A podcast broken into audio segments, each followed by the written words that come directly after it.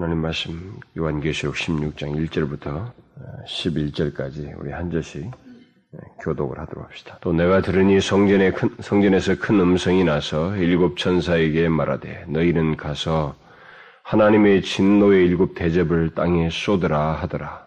첫째가 가서 그 대접을 땅에 쏟음에 악하고 독한 한대가 짐승의 표를 받은 사람들과 그 우상에게 경배하는 자들에게 나더라. 둘째가 그 대접을 바다에 쏟음에 바다가 곧 죽은 자의 피같이 되니 바다 가운데 모든 생물이 죽더라. 셋째가 그 대접을 강과 물 근원에 쏟음에 피가 되더라. 내가 들으니 물을 차지한 천사가 가로되 전에도 계셨고 시방도 계신 거룩하신 이여 이렇게 심판하시니 의로우시도다.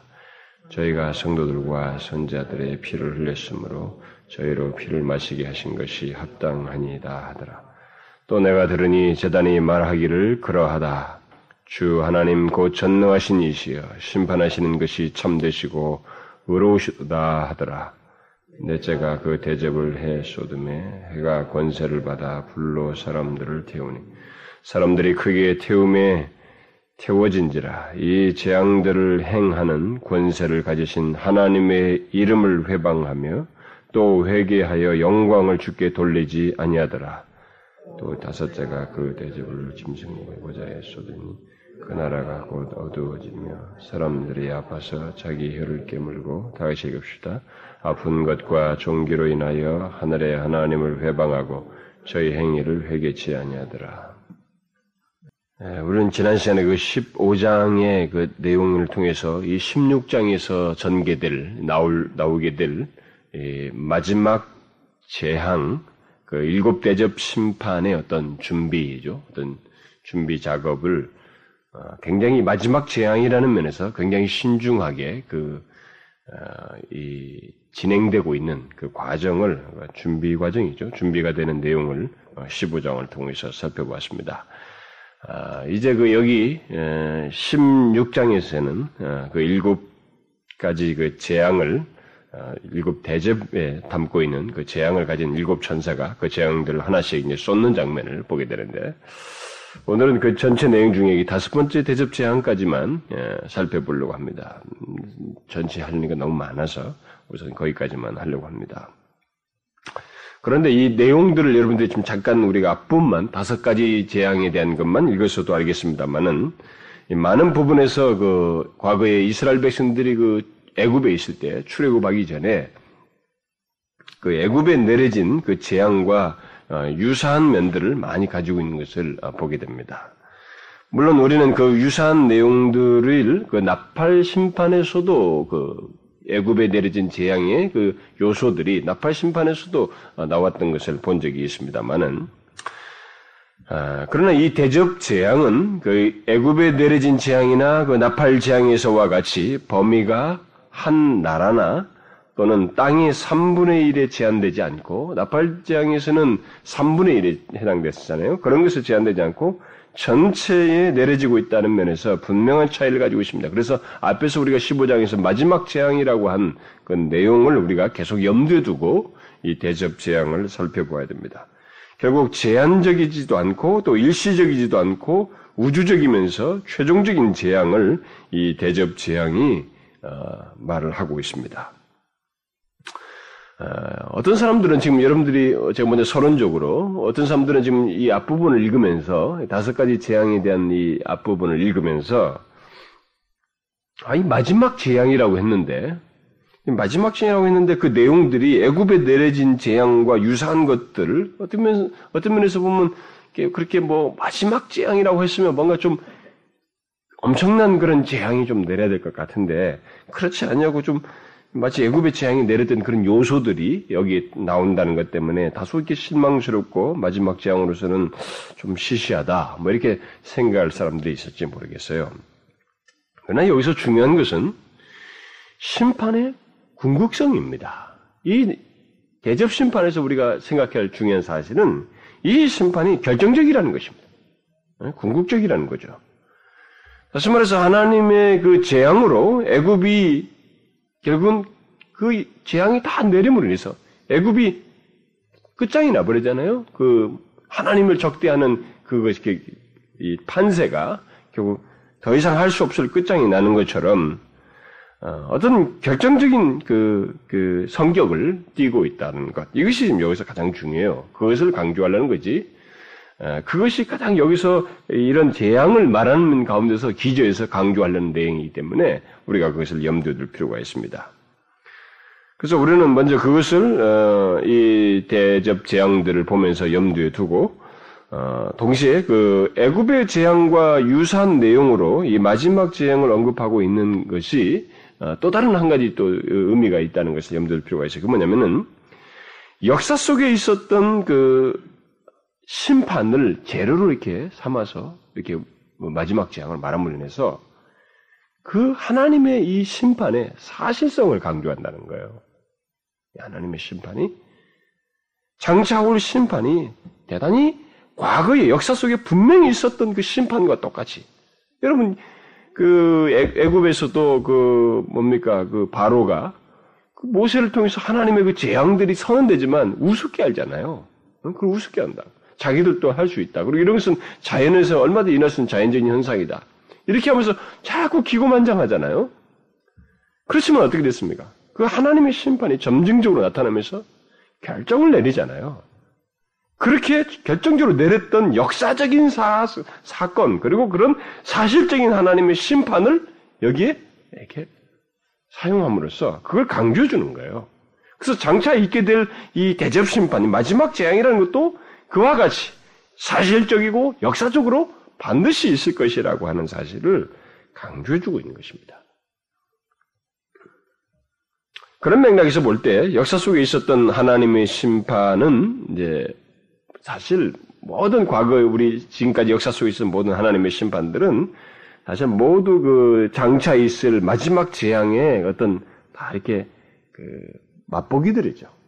예, 하나의 모형들이라고 샘플들이라고 할 수가 있습니다. 예고편들이라고 할 수가 있죠. 그래서 역사 속에 여러분 성경에 나타나는 많은 심판들 있잖아요. 그런 것들은 다 하나님의 그 장차 있게 될 심판에 그런 것들을 다 맛보기로 조금 조금씩 보여주는 것밖에 되지 않는다는 것이죠.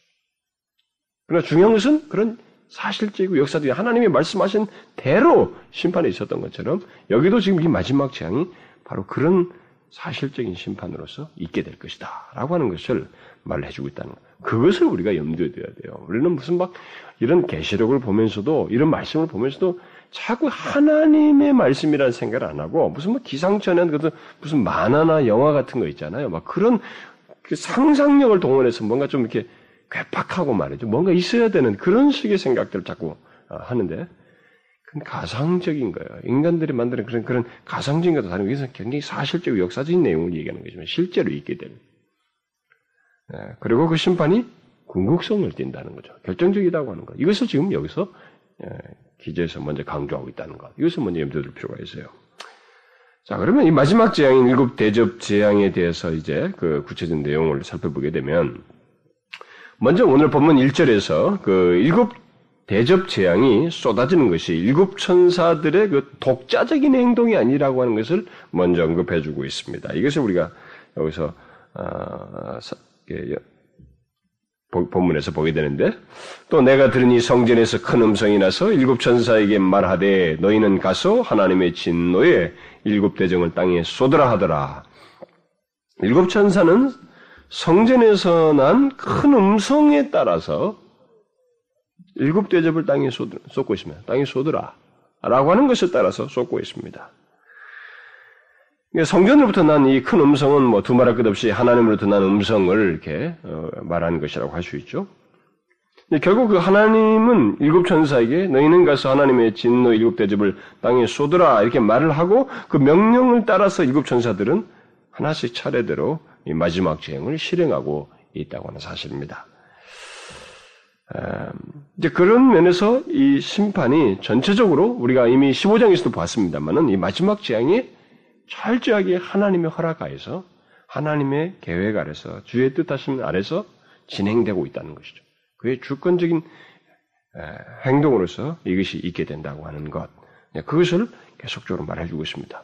그런데 이제 또 한 가지 이제 흥미로운 사실은 이 일곱 재앙, 재앙들이 여기 대접 심판이 마지막 재앙이라고 하는 대접, 이 대접 심판이 단번에 다 쏟아지고 있는 쏟아지지 아니하고 차례대로 순차적으로 이렇게 쏟아지고 있는 것을 보게 됩니다.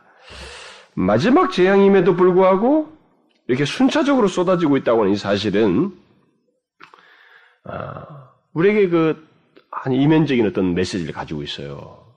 어, 뭐냐면은 마지막 재앙이라고 분명히 그랬잖아요 앞에서. 그런데도 불구하고 이것을 어떤 마지막 재앙이면 끝장을 내버리는 게 심판으로 뭔가 이렇게 재앙이 확 전체적이잖아요. 지금 우주적인 재앙으로 떨어지잖아요. 3분의 1, 뭐 4분의 1 그렇게 아닌데 이것은 그냥 전 영역이 다 떨어지는 것으로 내려지는 것으로 말을 하고 있는데 그럼에도 불구하고 심판을 하는데 이것을 순차적으로 하고 있어요. 순서를 따라서 하나씩 하나씩. 이것은 우리에게 어떤 메시지를 주고 있습니다. 그것은 어, 이 마지막 재앙이 내려지는 가운데서도 하나님은 기회를 준다는 것입니다. 기회를 주고 있다는 사실이에요. 그것을 우리가 여기서 먼저 놓치지 말아야 됩니다. 그러니까 그 기회에 첫 번째 대접, 두 번째 대접, 그 사이에서도 계속 한꺼번이 아닌 이런 순차를 둠으로 인해서 기회를 준다는 거죠. 하나님께 돌아올 수 있는 기회를 준다는 거죠. 그것을 우리가 이제 뒤에 상세한 설명에서 이제 자세히 보게 돼요. 근데 그것을 우리가 여기서 보게 되, 먼저 발견하게 되고 그리고 그런 가운데서도 이 재앙들이 이제 계속 쏟아지고 있는 걸 보게 되면 쏟아지고 있는 것을 보는 것은 이 모든 재앙을 받는 사람들이 결국은 기회를 주시는 하나님을 거역함으로 인해서 심판이 결국 궁극으로 치닫는다는 것입니다. 그러니까 그 재앙을 그들이 스스로 자초하고 있다고 하는 사실을 우리가 여기서 보게 되는 것입니다. 모든 재앙을 이들이 스스로 자초하고 있습니다. 네, 그것을 이 순차적으로 진행되는 심판을 통해서 우리에게 강조를 해주고 있어요. 사실 하나님의 모든 심판은 바로 그런 두 가지 측면을 다 가지고 있습니다.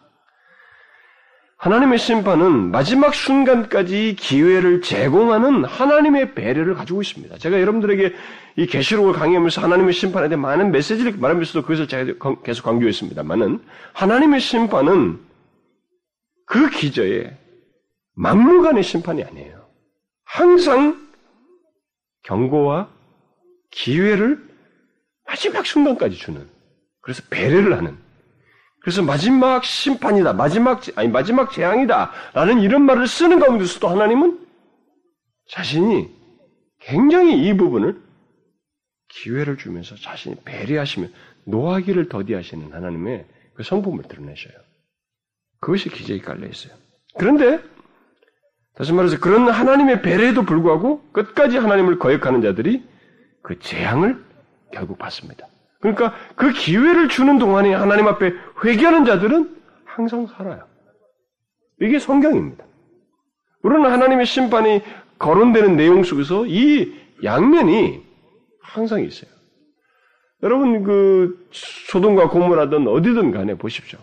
계속적으로 하나님이 아브라함과 대화에서도 그렇고 그 천사가 찾아가서도 얘기할 때도 그렇고 이게 계속적으로 작업이 있습니다. 전조가 있어요. 예루살렘이 포로로 잡혀가는데도 계속적인 경고와 기회를 주는 그것이 있는 것처럼 하나님은 그렇게 하신다고요. 배려를 하시는 것입니다. 근데 이 하나님의 기회를 주는 이 배려 속에서 결국 재앙을 하나님의 심판을 받는 사람은 누구냐? 돌이키지 않은 사람이야. 끝까지 그 그것을 들음에도 불구하고 하나님을 거역하는 자들, 그들이 어, 재앙을 받게 됩니다. 바로 이, 이것을 이 마지막 재앙에서 강력하게 드러나고 있어요. 이 재앙을 받는 대상들이 어떤 사람인지를 강력하게 말을 해주고 있습니다. 그러니까 다 재앙을, 하나님의 재앙은 다 스스로 받는다는 것입니다.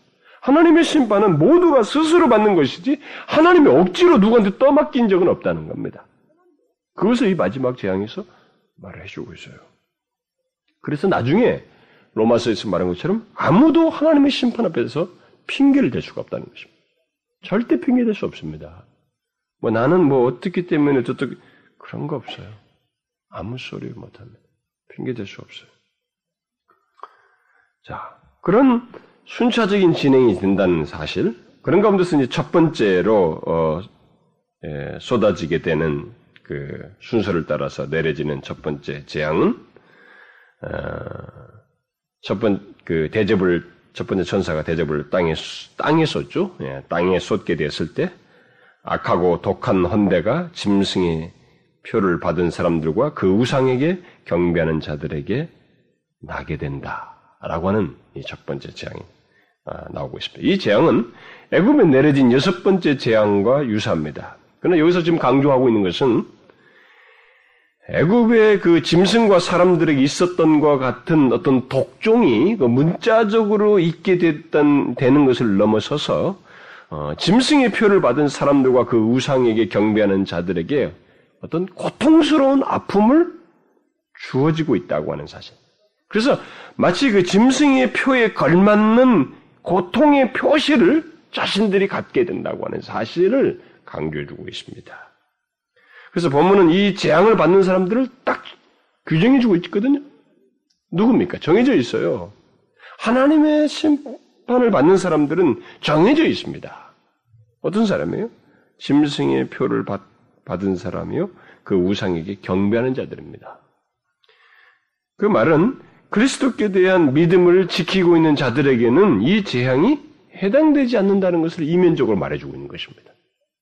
그러니까 아무리 최악의 어떤 심판이 행해져도 하나님의 그 마지막 재앙이 내려져도 거기서 예수 그리스도께 대한 믿음을 지키고 있는 사람들, 그러니까 자기 편리를 따라서 이 세상에서 쉽고 편한 길을 가기 위해서 짐승에게 경배하고 짐승을 쫓았던 사람들은 재앙을 받, 받지만 그 가운데서도 믿음을 지키며 자신들을 하나님 앞에 그 우상에 굴복하지 않냐고 하나님 앞에 나온 사람들을 신앙을 지키는 이 사람들에게는 이 재앙이 해당되지 않는다는 것입니다. 여러분들 우리가 이미 짐승의 표를 받고 이 짐승에 경배하는 사람들이 어떤 사람인지를 우리가 충분히 살펴보았잖아요. 이 사람들은 이 세상에서 그 세상 권세자의 그래서 뭐 예를 들어서 로마 당시를 예를 들자면 로마 황제를 신으로 해서 경배하라. 그걸 가지고 죽이네 살리네 협박하니까 그 편한 길을 간 것입니다. 자기들이. 응? 다시 말하면 세상과 타협했다는 거죠. 그 자기가 이 세상의 육신적인 안정을 얻기 위해서 그렇게 편한 길을 간 거예요. 바로 그 사람들에게만 이 재앙이 내려지는 거예요. 그 가운데서도 믿음을 지킨 사람들에게는 전혀 해당되지 않는다고 하는 것을 분명하게 여기서 말을 해주고 있습니다. 그래서 하나님의 재앙은 절대 아무에게나 내리지 않는다는 것입니다. 하나님의 재앙은 실수로 내려지는 거 아닙니다. 하나님의 심판은 절대적으로 실수가 없어요. 그 임의적으로 내려진 것이 아닙니다. 하나님께서 분명한 판단에 의해서 근거를 가지고 그런 대상들에게 하나님을 등지고 이 세상에서 자기 목숨을 위해서 짐승을, 짐승의 표를 받고 우상에게 경비한 그 대상들에게, 분명한 대상들에게 그 재앙을 내린다라고 말을 하고 있습니다. 어, 사실 이런 하나님의 선언이 지금도 수많은 사람들에서 무시당하고 있습니다만은, 어, 무시되고 있지만, 바로가 과거에도 그랬잖아요. 이게 지금 이게 출애굽의 그 소재들을 자꾸 예굽 재앙의 소재들을 사용한 것에서 결국은 우리는 이 하나님의 이런 진, 재앙에도 불구하고 끝까지 거역하는 그 대상이 바로 있잖아요. 이 바로가 그 세상의 대변인이거든요. 하나님 거역하는 사람들의 대표, 대표자라고요. 대변인인데, 그러니까 바로, 바로가 이 세상 사람들의 모습이에요. 바로와 같은 모습을 수많은 사람들이 갖는, 갖는 것입니다. 아무리 이런 사실이 우리에게 전해져도 바로같이 행동하는 거예요. 그 재앙들에 대해서 우습게 하는 것이에요. 뭐. 아, 뭐, 첫 번째는 뭐, 이게 우리도 모방할 수 있다, 뭐, 이런 건 자연적으로 있을 수 있다. 하면서 막 버티는 거죠. 그러다가 마지막 재앙을 받는 거예요. 멸망으로 가는 것입니다. 그 대상이 정해졌어요. 이렇게 강팍하게 하나님의 선언을 무시한, 타협한 사람들, 그들에게 내려진다고 하는 사실을 여기서 말해주고 있습니다. 그래서 사람들은 악하고 독한 헌대쯤이야, 이렇게 생각할지 모르지만, 그러나 그것은 하나님의 배려요. 다시 말하면 기회를 주시는 하나님을 교만하게 말하는 것이고 바로처럼 강팍함으로 일관하는 그런 태도이거든요. 그게 바로도 그랬어요. 나 그것은 재앙을 불러온다는 것입니다. 심판을 받고 멸망으로 가는 길이다라는 것입니다. 아, 그러나 이제 하나님의 재앙은 이제 거기서 끝나지 않고 있죠. 계속되고 있습니다. 이제 두 번째와 그 세 번째 재앙이 이제 물과 관련된 재앙인데 첫 번째는 땅이 내려졌잖아요. 두 번째와 세 번째 재앙은 물과 관련된 재앙인데 먼저 두 번째 천사가 대접을 바다에 쏟음으로써 바다가 죽은 자의 피같이 되어서 바다 가운데 모든 생물이 죽게 되었다라고 기록하고 있습니다. 그리고 세 번째 천사는 대접을 강과 물 근원에 쏟음으로써 강과 모든 물 근원이 피가 된다라고 피가 되는 그런 재앙을 내리는 걸 보게 됩니다. 이 두 재앙은 애굽 재앙의 어, 재앙 때 그 나일 강물과 애굽 땅의 그 다른 물 근원들의 피로 변한 것과 유사점을 가지고 있어요. 그러나 두 번째 재앙은 바다 전체입니다. 강물도 아니고 이 바다 전체를 얘기하고 있어요. 그러니까 마지막 재앙이라고 그랬잖아요. 이 일곱 대집이 이 바다 전체를 얘기하고 있는 거예요. 그 전체가 죽은 사람의 피처럼 되어서 바다에 살고 있는 모든 생물이 다 죽고 있습니다. 죽게 되는 재앙입니다. 아, 이건 어마어마한 겁니다, 여러분. 앞에서 일곱 나팔 재앙에서는 3분의 1이 죽었어요. 그러니까, 그러니까 뭐가 이 그런 것에 대한 게 아, 우리는 뭐 안 잡히면 그만이지 물고기가 뭐 이렇게 생각하는 그러면서 우리 인간들은 회개치 않고 버틴다고요. 그러나 이 마지막 장에서는 그럴 겨를이 없어요 이제 모든 생물들이 다 죽게 되는 것입니다. 아, 이것은 굉장한 심판이죠. 실제로 우리가 또 나팔 심판에서 그 어, 나팔 심판의 그 두 번째에서 바다 3분의 1이 피가 되고 바다 가운데 그 피조물의 3분의 1이 죽는 일이 있었던 것을 봤습니다만은 여기서는 그런 제한이 일체 없어요. 전체에게 다 내려집니다. 그래서 바다가 전체가 다 죽는 것입니다. 생물들이 다 죽어요. 또 이 세 번째 재앙에서도 그, 그, 애, 세, 세, 번째 재앙은 상당히 그 애굽의 그 나일강과 물 근원이 피로 바뀌었던 것과 유사한데요. 어, 또 나팔 재앙 세 번째에서 강과 물 근원의 3분의 1이 쑥처럼 쓰게 되어서 많은 사람들이 죽, 죽게 되는 그런 것에서 좀 약간 유사한 점이 있지만 이것 또한 범위가 전체적이어서 전체 재앙이 내려진 거예요. 모든 물의 근원이 다 피가 되는 것입니다. 피처럼. 모든 근원이. 그러니까 마실 물이 없어져요. 그러니까 마지막 재앙. 강이며 물 근원이 샘물 근원들이 다 이렇게 되는 거죠. 그러니까 나팔 심판들은 3분의 1이기 때문에 인간은 버틴다고요.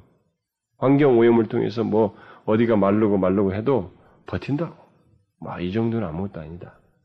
전체 인류 역사를 통해서 이런 시점은 뭐 괜찮다. 우리가 죽고 살고 이, 여기 안에서 몇십억이 여기 지금 50억이 넘죠 이제 여기서 뭐 하거든요. 나 이런 전조들이요 마지막 재앙이 가서는 없습니다. 완전히 전체가 다 아, 피가 되는 그런 재앙을 겪게 됩니다. 그런데 여기서 이제 중요한 사실은 이 두 재앙이 쏟아지는 것과 관련해서 한 가지 특이한 사실이 예, 본문에 거론되고 있습니다. 이 재앙들에 대한 반응이 예, 거기에 거론되고 있어요. 두 반응이 뒤에서 이 재앙과 관련해서 언급되고 있습니다. 하나는 물을 차지한 천사의 반응이고 또 다른 하나는 재단으로부터 있게 된 반응입니다. 먼저 물을 차지한 천사가 다음과 같이 반응을 하죠. 전에도 계셨고 시방도 계신 거룩하신 이여 이렇게 심판하시니 의로우시도다. 저희가 성도들과 선자들의 피를 흘렸으므로 저희로 피를 마시게 한 것이 합당하니이다. 또 재단 또한 다음과 같이 반응합니다. 또 내가 들으니 재단이 말하기를 그러하다. 주 하나님 곧 전능하신 이여 심판하신 것이 참되시고 의로우시도다. 이 재앙과 관련해서 두 개의 반응이 나오고 있습니다. 이 반응들은 무엇을 말합니까? 이 두 반응은 공통적으로 심판하시는 하나님의 의로우심과 그 심판의 정당성을 찬송하고 있습니다. 심판하시는 하나님이 의로우시다고 말을 하고 있고 그가 하시는 심판이 정당하다고 하는 것을 공통적으로 찬송하고 있습니다. 좀 더 상세히 살펴보면 먼저 이 물을 차지한 천사는 예, 앞에 여러분들이 기억을 하실지 모르겠어요. 앞에 7장에서 사방의 바람을 주관하는 네 천사가 나왔었습니다. 네 천사가 사방을 잡고 바람을 주관했었던 장면이 나왔어요.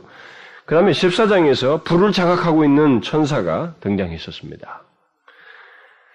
어, 그것과 마찬가지로 여기 땅과 바다의 모든 물을 주관하는 책임을 맡고 있는 천사로서 지금 이렇게 언급되고 있어요. 그래서 물을 차지한 천사라 이런 표현을 쓰고 있습니다.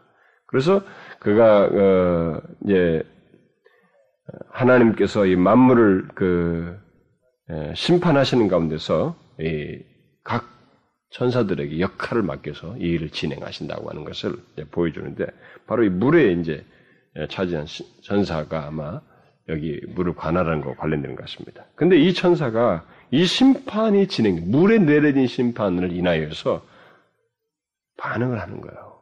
정직한 반응을 하는 것입니다.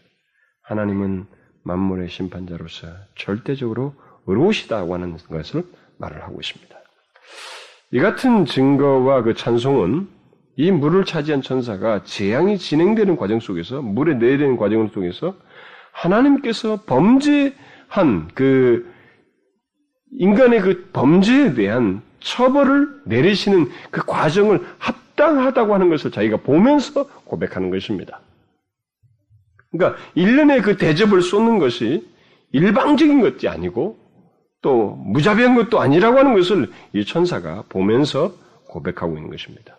이것은 전적으로 범죄함에 대한 합당한 처벌이라고 말을 하고 있어요. 그래서 이 천사는 그 재앙들을 내리시는 하나님에 대해서 전에도 계셨고 시방도 계신 거룩하신 이여라고 한 뒤에 이렇게 심판하시니 의로우시도다. 이렇게 말하고 있습니다. 그는 하나님께서 이렇게 심판하시는 것이 너무도 합당하며 의로우십니다. 라고 말을 하고 있어요. 더욱이 그렇게 하시는 하나님에 대해서 전에도 계셨고 시방도 계신 다음에 우리가 앞에서 이런 말이 나올 때는 어떤 말이 나왔어요? 장차 오실 이. 이 말이 붙었습니다. 미리 시자가. 그렇게 붙어 있었는데 여기서는 장차 오실 이라는 말을 하지 않냐고 그냥 거룩하신 이라는 말만 덧붙이고 있습니다. 이것은 일곱 나팔을 볼 때와 마찬가지로 이 대접 심판이 있을 때는 이미 미래적 종말의 순간을 맞고 있기 때문에 더 이상 장차 오실 이라고 하는 것이 의미가 없어요.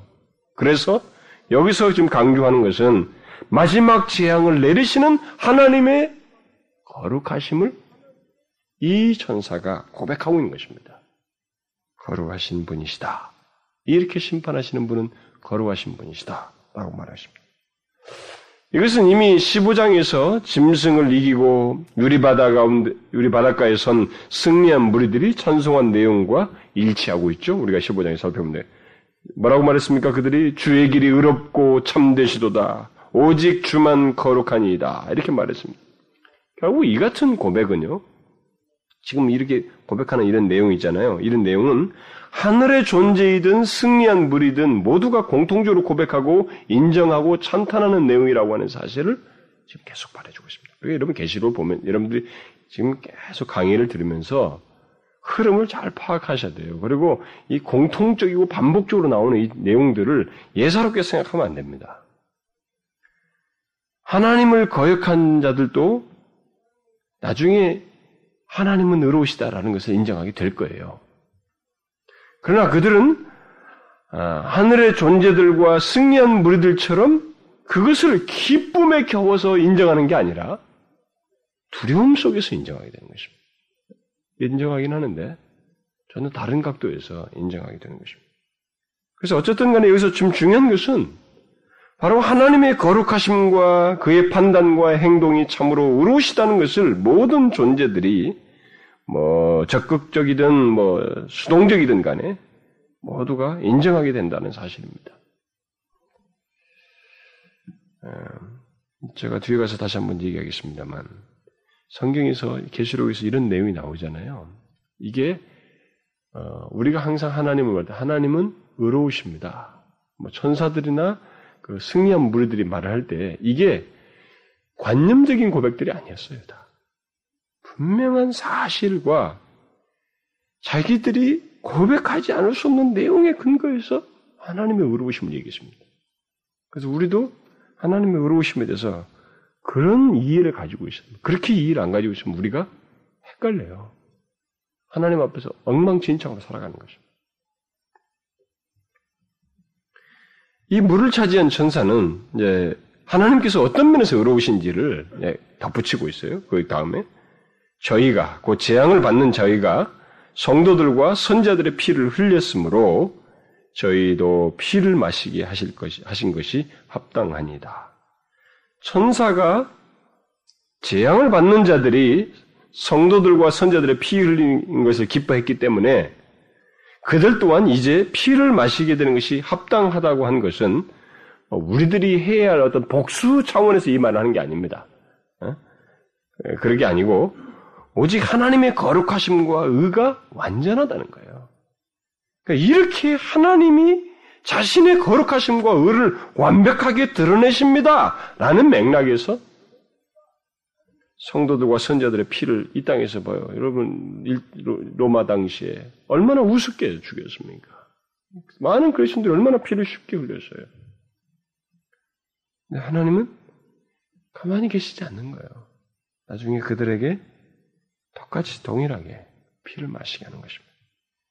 이쪽에서는 하나님을 바라보며 소망 가운데 피를 흘리지만 이쪽에서는 두려움과 공포 속에서 바로 이런 하나님의 지향을 받는다는 것입니다. 그래서 이런 면에서 이 천사는 말하는 것입니다. 오직 하나님의 거룩하심과 의가 얼마나 완전한지. 그래서 하나님의 심판은 자신이 얼마나 거룩한 분이신지, 자신의 행동이 얼마나 의로운지를 완벽하게 드러낸다는 사실입니다.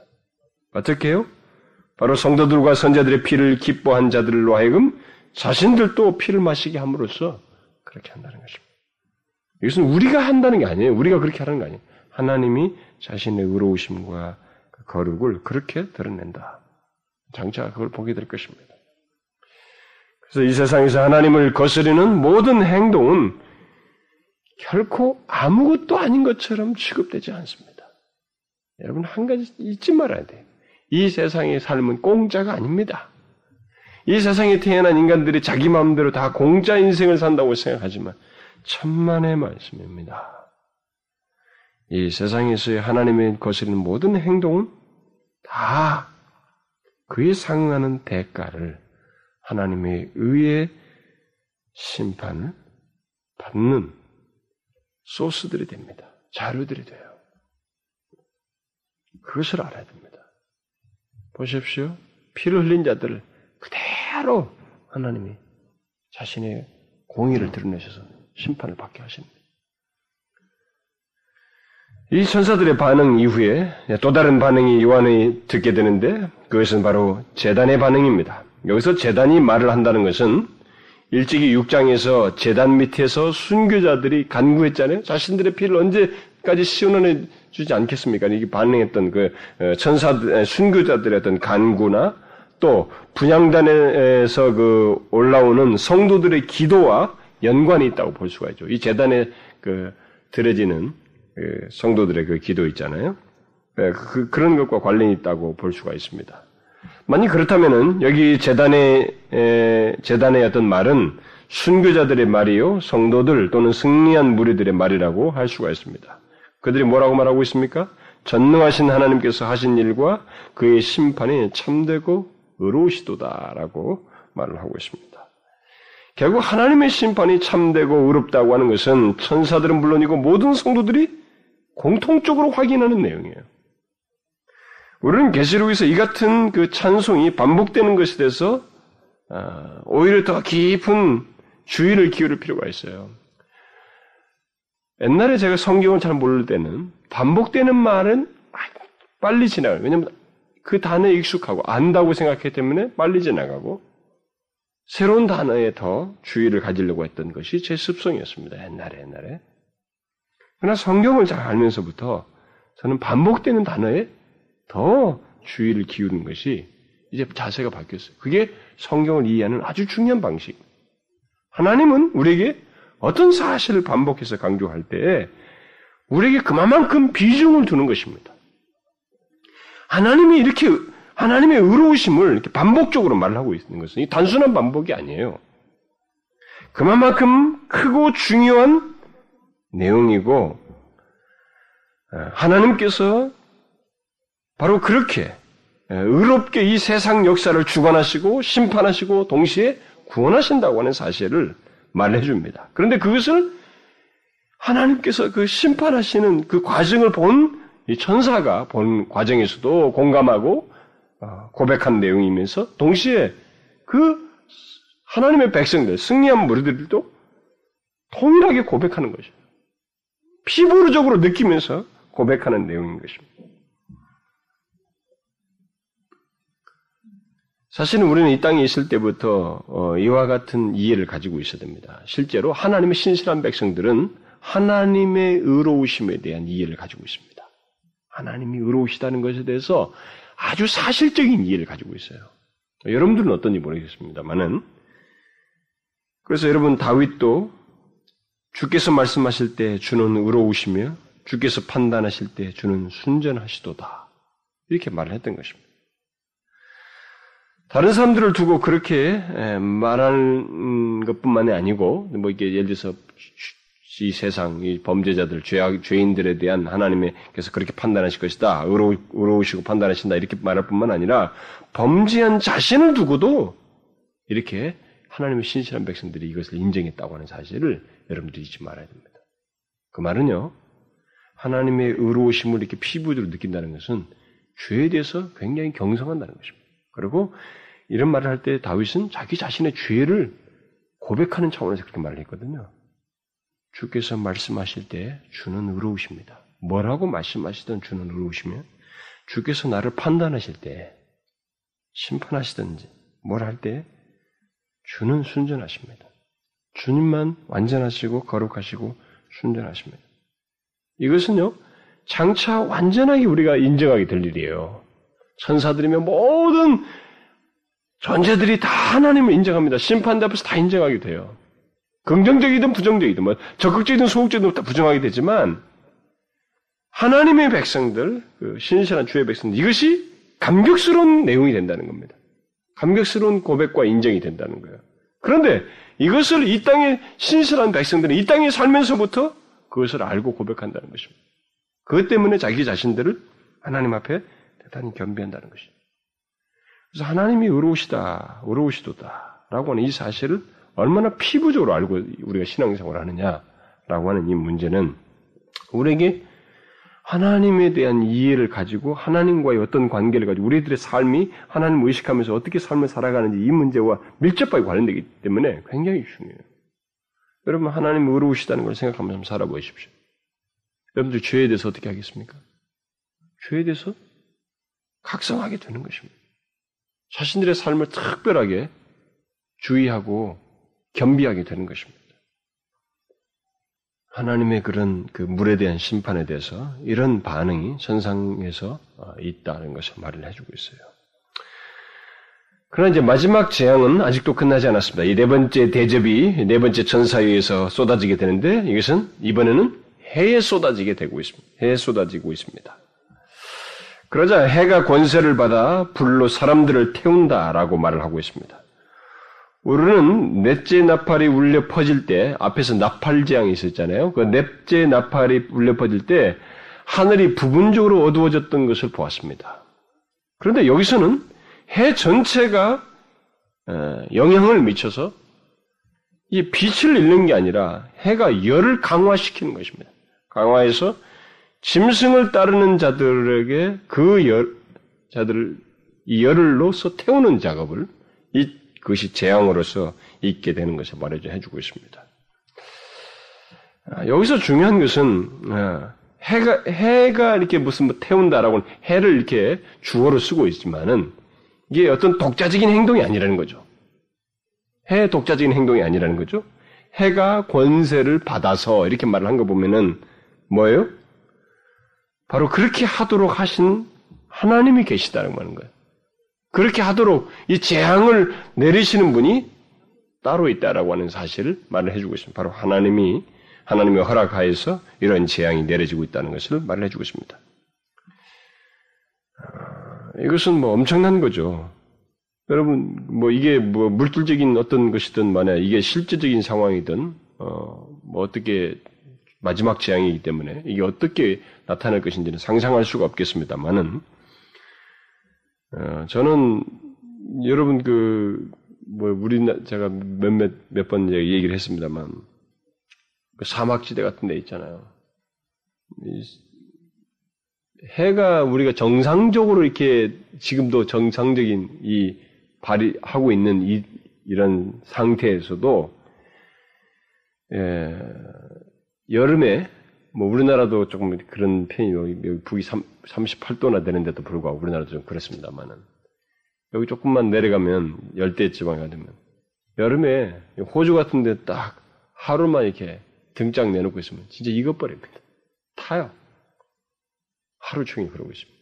뭐 선텐도 바르고 뭐 이렇게 하니까 조금 나아지기도 하는데 그런 것도 없이 딱 있으면 그냥 타버립니다. 몸이요.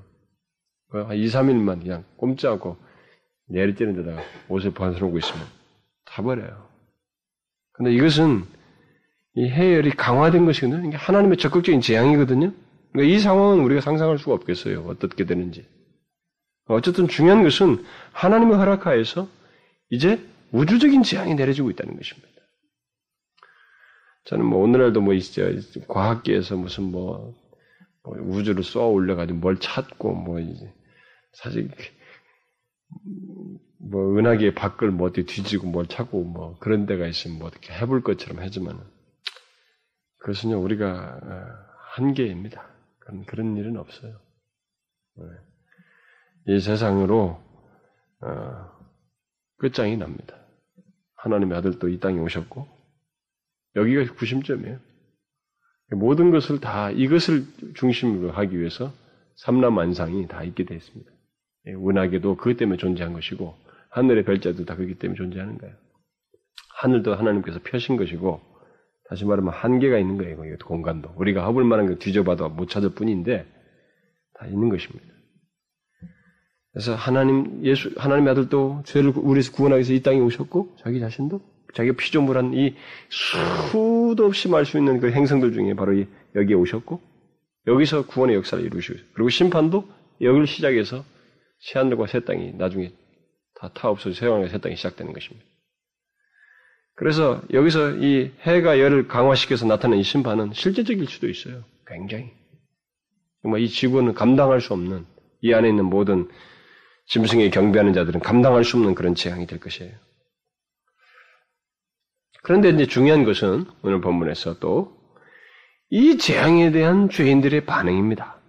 거기에 대한 반응이 나와 있어요. 뭐라고 반응하고 있습니까? 본문은 사람들이 오히려 이 재앙들을 행하는 권세를 가지신 하나님의 이름을 회방하며 또 회개하여 영광을 주께 돌리지 않는다 이렇게 말을 하고 있습니다. 요한은 여기서 다시 한번 이 재앙을 행하는 권세를 가지신 분이 바로 하나님이심을 말을 하고 있습니다. 하나님의 주권을 말을 하고 있어요. 그러나 죄인들은 그런 하나님을 모독하며 회방한다는 것은 모독한다는 거죠. 모독하며 회개하지 아니하고 또 그에게 영광을 돌리지 않고 그것을 거부합니다. 그 같은 완고함은 스스로 사망에 이르는 죄를 범하는 것입니다. 요한일서에서 요한이 말한 것처럼 스스로 사망에 이르는 죄를 하나님에 대해서 끝까지 고집스럽게 적대하는 거 있잖아요. 죄를. 그것은 스스로 사망에 이르는 죄예요. 자기들이 사망을 음, 이루려고 하는 죄입니다. 결국 마지막 심판이 다 자기가 자초한 것이라고 하는 것을 어, 인간의 완고함에 자초한 것이라는 것을 여기서 말을 해줍니다. 그런데 우리는 여기서 이 죄인들의 그 반응에 대한 요한의 묘사 속에서 한 가지 중요한 사실을 발견하게 돼요. 그것은 회개치 않음과 아, 영광 돌리지 않음의 관계입니다.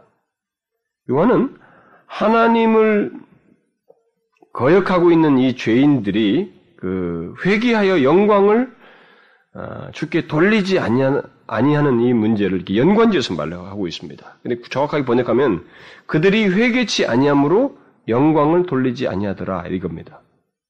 결국은 뭐예요? 회개치 않는 자는 필연적으로 영광을 돌리지 않는다는 것입니다. 무슨 말인지 알겠어요? 자신들의 죄악됨을 하나님께 회개하지 않는 자는 영광을 돌리지 못해요. 하나님께. 아니, 돌릴 수가 없습니다. 하나님께 영광 돌린 자는 사실 자신들의 죄악됨을 회개하는 자들이다라는 겁니다. 다른 말로 말하면은 죄의 회개는 하나님께 영광 돌리는 것의 전제 조건이에요. 그러니까 죄를 품고서는 하나님께 영광 돌릴 수가 없다는 것입니다. 그래서 회개가 선행되어야 되는 거예요. 회개하지 않고 하나님께 영광 돌리지 않는 그래서 그 죄인들에게 이제 어, 뭐 회개치 않는 자에게는 필연적으로 영광을 돌리지 않고 그들에게는 결국 재앙이 됐다는 것입니다. 그래서 이거 실타래 가요. 회개치, 회개하는 거예요. 그래서 어떤 사람이 자기를 죄를 짓는 것으로 인해서 회개를 시, 시, 하나님 앞에 진지하게 하는 거 있잖아요. 그것은 굉장한 가능성입니다. 소망이에요. 그 사람은 하나님, 오히려 그런 죄악을 진것 때문에 또 결국 하나님의 영광을 돌리게, 영화롭게 할 것이고, 재앙을 받지 않는 것입니다. 심판을 받지 않는 것입니다. 결국 회개치 않냐고 하나님께 영광 돌리지 않는 그들에게 계속되는 재앙이 어, 언급되고 있습니다. 그 다섯 번째 대접 재앙은 바로 죄인들이 따르는 짐승의 보호자에 내려지고 있습니다. 그런데 그 재앙의 그 파급이 짐승을 따르는 모든 사람들에게 미치고 있다고 하는 것을 그 다음 내용에서 우리가 볼 수가 있습니다. 그 대접을 짐승의 보좌에 쏟으니 그 나라가 곧 어두워지며 사람들이 아파서 자기 혀를 깨물고 아픈 것과 종기를 인하여 하늘의 하나님을 회방하고 저희 행위를 회개치 아니하더라. 짐승의 보좌에 대접을 쏟게 되자 이런 지금 있게 된 그 결과, 여러분 보십시오. 어떤 결과예요? 짐승의 나라가 어두워졌고 그들 다시 말하면 그 두 짐승을 비롯해서 짐승의 모든 추종자들에게 추종자들이까지 이제 아파서 혀를 깨물고 있다 이렇게 말하고 있습니다. 이 재앙은 한마디로 말하면 어, 어둠과 아픔입니다. 고통이에요. 어둠과 아픔이라고 하는 이 재앙입니다.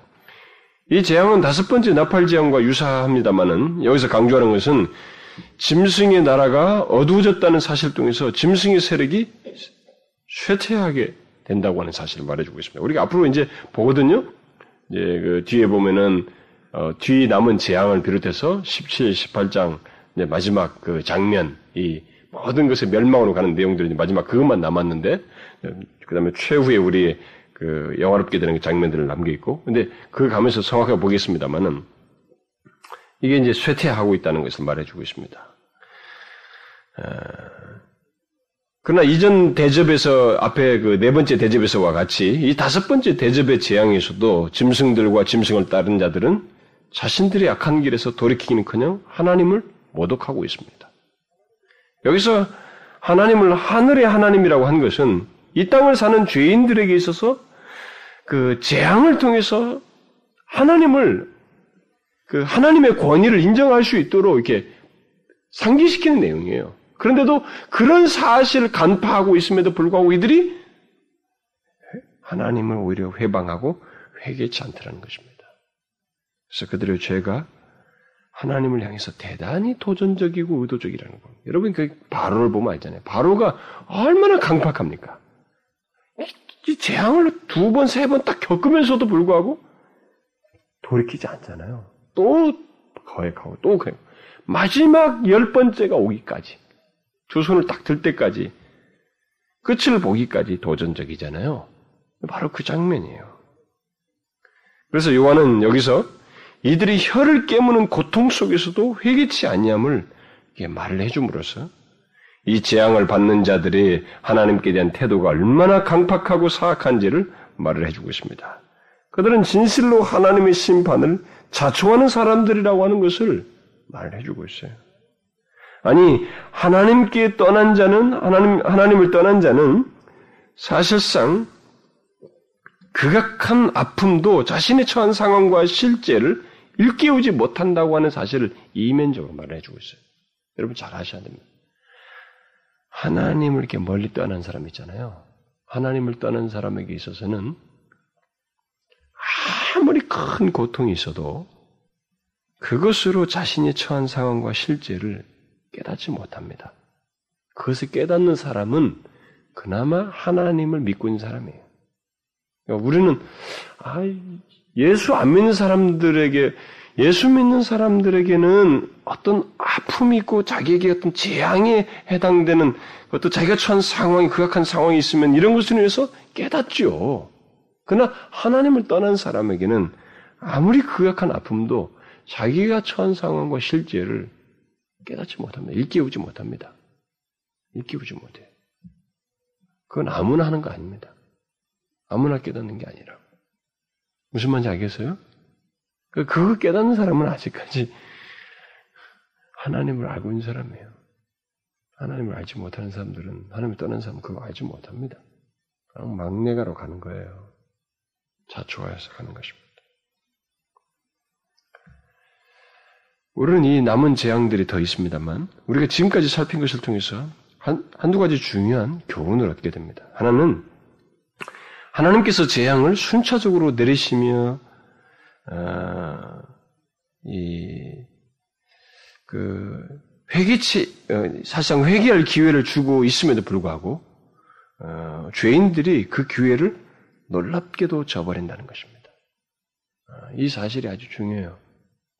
하나님께서 재앙을 순차적으로 기회를 주는데 역사는 인간은 놀랍게도 하나님의 기회를 저버린다는 것입니다. 끝까지 저버려요. 바로가 저버렸던 것처럼 저버린다는 것입니다. 이것은요 엄청난 비극입니다. 그러나 현실이에요. 이 세상을 보십시오. 하나님께서 순차적인 재앙을 내리면서 기회를 주어도 재앙을 보고 있어도 독종을 가지고 있어도 헌대를 가지고 있어도 이 아직까지도 그 과정 속에서 마지막 최후의 장면이 있기까지도 그 기회가 주어지는 순차적인 과정 속에서도 하나님께 회개하지 않는다는 것입니다. 요한은 이 마지막 재앙을 말하면서 재앙이 혹독함만 말하지 아니하고 인간들이 그들의 죄로부터 회개치 않음을 계속적으로 강조해주고 있어요. 같이. 특별히 9절과 11절에서 하나님의 심판 속에서 회개치 않냐을 반복적으로 기록해주고 있는 것을 보게 됩니다. 우리는 이런 기록을 통해서 결국 하나님의 심판은 사실상 사람들의 회개를 기대한다는 사실을 이 메시지를 남겨주고 있다는 것을 기억해야 됩니다. 하나님은 심판하면서도 회개를 기대한다는 것입니다. 그게 이면적으로 깔려 있어요. 무슨 말인지 알겠습니까? 이거는 우리 개인적으로도 적용해 봐야 돼요. 우리 그리스도인들에게도요. 넌 크리스천이든 누구도 마찬가지야. 하나님께서 무엇인가 우리에게 징계를 하고 자기가 재앙을 내리시고 어떤 우리에게 고통을 줄 때, 어떤 거기에 따른 재앙을 내릴 때, 이런 것들은 징계를 낼 때, 이런 것들은 다 회개를 기대한다는 것입니다. 그러니까 마지막 멸망하려고 하는 이 사람들에게도 하나님께서 이런 심판을 내리면서도 회개를 기대한다는 사실을 이렇게 몇 번, 매번마다 강조를 해주고 있는 거예요. 그러나 놀랍게도 혀를 깨무는 고통을 겪으면서도 오히려 하나님을 모독하고 회개치 않냐고 하나님을 영화롭게 하지 않는 것이 바로 인간이다. 이런 인간의 강팍함과 죄악됨으로 인해서 하나님의 심판은 정당하고 의로움을 드러낸다는 것입니다. 이런 면에서 하나님의 재앙은 그 재앙을 받는 자가 자초해서 받는 것이고 실제로 역사는 그렇게 흘러가요. 모두가 다 자기들이 하나님의 그 심판은 다 자기들이 자초해서 받은 것인 걸 나중에 인정하게 됩니다. 그래서 하나님께서 하나님에게서 멀리 떠난 떠난 이, 떠난다는 것은 결국 고통을 선택하고 재앙을 자초한다는 말이 되기, 된다는 것을 성경이 우리에게 말해주고 있습니다. 설사 예수를 믿다가라도 하나님부터 멀리 떠난다는 것은 그런 의미를 내포해요. 자기가 고통을 선택하겠습니다. 내가 재앙을 내가 스스로 받겠습니다. 라고 하는 그것을 스스로 선언하는 것입니다. 이것은 하나님을 믿었던 사람들이든 믿고 있다가 그렇게 하든 일시적으로 그렇게 하든 다 똑같은 맥락으로 설명될 수 있어요. 그래서 여러분들이 알다시피 그 바벨론 포로를 경험했던 그 에스라가 이 바벨론 포로를 경험하고 나서 하나님의 재앙을 일종의 경험하고 나서 이렇게 고백을 하지 않습니까? 그러나 우리의 당한 모든 일에 주는 공의로우시니 우리는 악을 행하였사오니 주는 진실이 행하셨음이니이다. 여러분 이게 다니엘도 고백한 얘기거든요. 그러니까 에스라는 그것을 인정하는 것입니다. 하나님을 떠난 자기들이 스스로 고통을 선택했습니다. 우리가 지금 현재 당한 모든 것은 다 우리들의 죄악으로 말미암은 것입니다. 우리가 자초했습니다. 그러나 하나님은 어려우십니다. 하나님께서 우리에게 그렇게 재앙을 내리시고 심판을 행하신 것은 공의로우십니다. 주는 진실에 행하셨습니다. 이렇게 시인하잖아요. 우리들도 마찬가지인 것입니다. 하나님에게서 멀어진다고 하는 것은 고통을 자초한다는 것이에요. 자기가 받겠다는 것입니다. 우리가 이 또 재앙에서 또 한 가지 우리가 얻게 되는 어, 교훈은 하나님의 심판이 공의롭게 행해지고 있는 것을 아는 자는 하늘의 존재들과 성도들 뿐이라는 것입니다. 하나님의 심판이 공의롭다고, 공의롭게 행해지고 있다는 사실을 이 단순한 것 같은 이 사실을 알고 인정하는 사람은 하늘의 존재들과 하나님의 백성들 뿐이라는 것입니다. 죄인들은요, 절대로 인정 안 합니다. 오늘 본문에서 보여주고 있는 거예요. 죄인들은 이것을 인정하지 않습니다. 이들은 오히려 하나님의 이름을 회방하며 회개치 않냐고 하나님을 하나님께 영광을 돌리지 않습니다. 여러분 잘 보십시오. 멸망할 죄인들은요 하나님의 의로우심을 인정하지 않습니다. 반기를 들어요. 어떻게 해서 이렇게 행할 수 있느냐? 자신들의 죄악으로 인해서 자초됐음에도 불구하고 자신이 하나님께로 돌아오고 회개치 않고 있으면서 회개치 않음으로 인해서 그것이 있게 된 것인데도 불구하고 그런 것을 생각지 않습니다. 이것이 다 하나님의 의로우심입니다. 주님은 진실을 행하셨습니다. 이렇게 말하지 않는다는 것입니다. 다 하나님을 회방하고 어떻게 해서 하나님이 살아계심을 이룰 수 있어? 모독하며 영광을 돌리지 않는다는 것입니다. 그래서 여러분 예수 믿는 사람들이 명심할 게 있어요.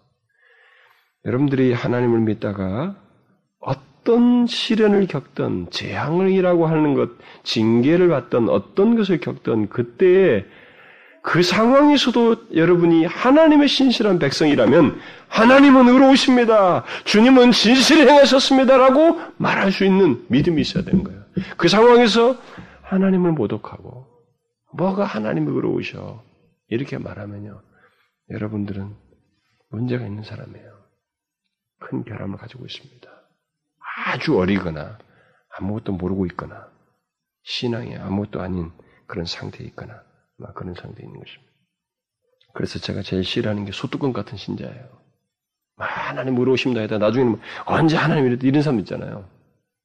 도대체 이 사람이 뭐가 있는지를 알 수가 없는 거예요. 근본적인 데서 흔들리고 있으니까.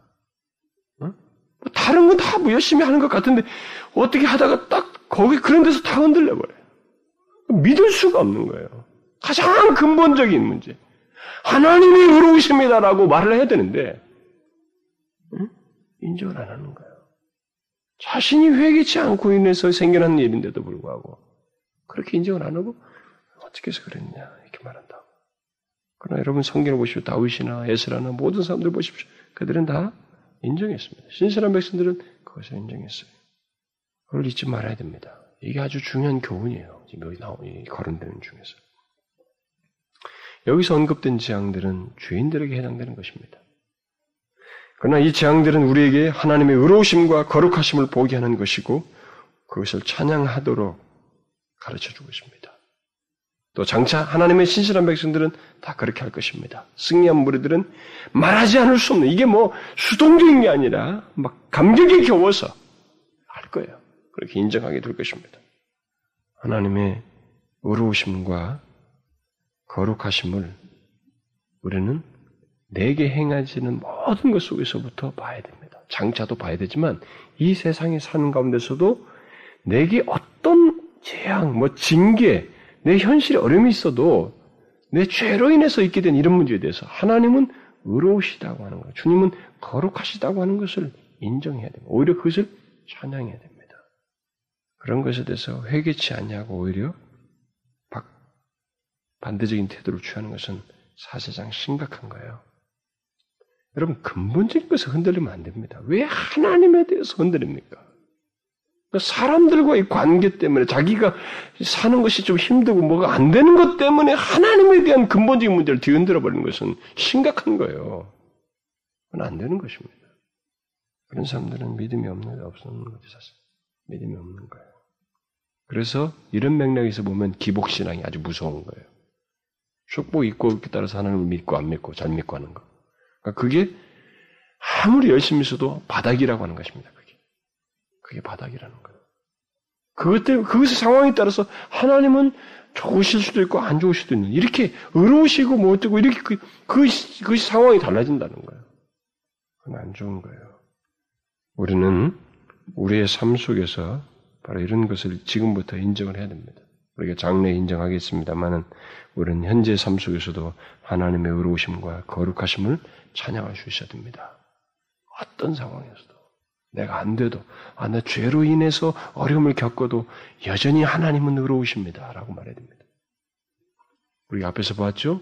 천상의 존재들과 승리한 물들이 모두가 인정하고 고백하는 내용입니다. 시인하는 내용이에요.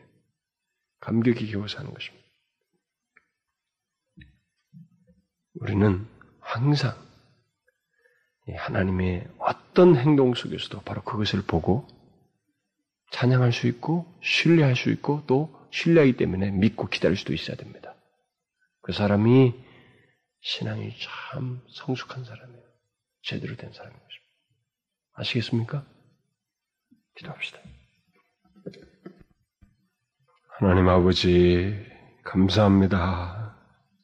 마지막 재앙에서 주께 대한 믿음을 지키고 끝까지 그리스도를 좇는 자들을 제외시키시고 주의 백성들에 대하여 핍박하고 피 흘리게 한 그 세대들에 대해서 모든 것을 하나도 가감하지 아니하고 다 기억하셨다가 하나님께서 바르게 공의롭게 판단하심으로써 이 세상 역사의 주관자요 심판자이시고 정왕무하신 분이신 것을 장차 드러내신다고 하는 사실을 생각할 때 우리가 하나님이여 이 세대를 살면서도 용기를 갖게 되고 그런 심판자요 정확하신 전능자께서 계신 것 때문에 우리가 위를 얻으며 이 세대를 사는 줄 믿습니다. 오 아버지여 더욱이 그렇게 의로우신 하나님, 그 의로우신 하나님을 우리가 이 세대 속에서부터 기억함으로써 우리가 깨어있게 하여 주시고 주님을 온전히 섬기는 저희들 되게 하여 주옵소서. 예수 그리스도께 대한 믿음을 하나님 분명하게 갖고 그것이 얼마나 영광스럽고 복된지를 알고 믿음을 지켜나가는 저희들 되게 하여 주옵소서. 감사드리며 예수 그리스도의 이름으로 기도하옵나이다. 아멘.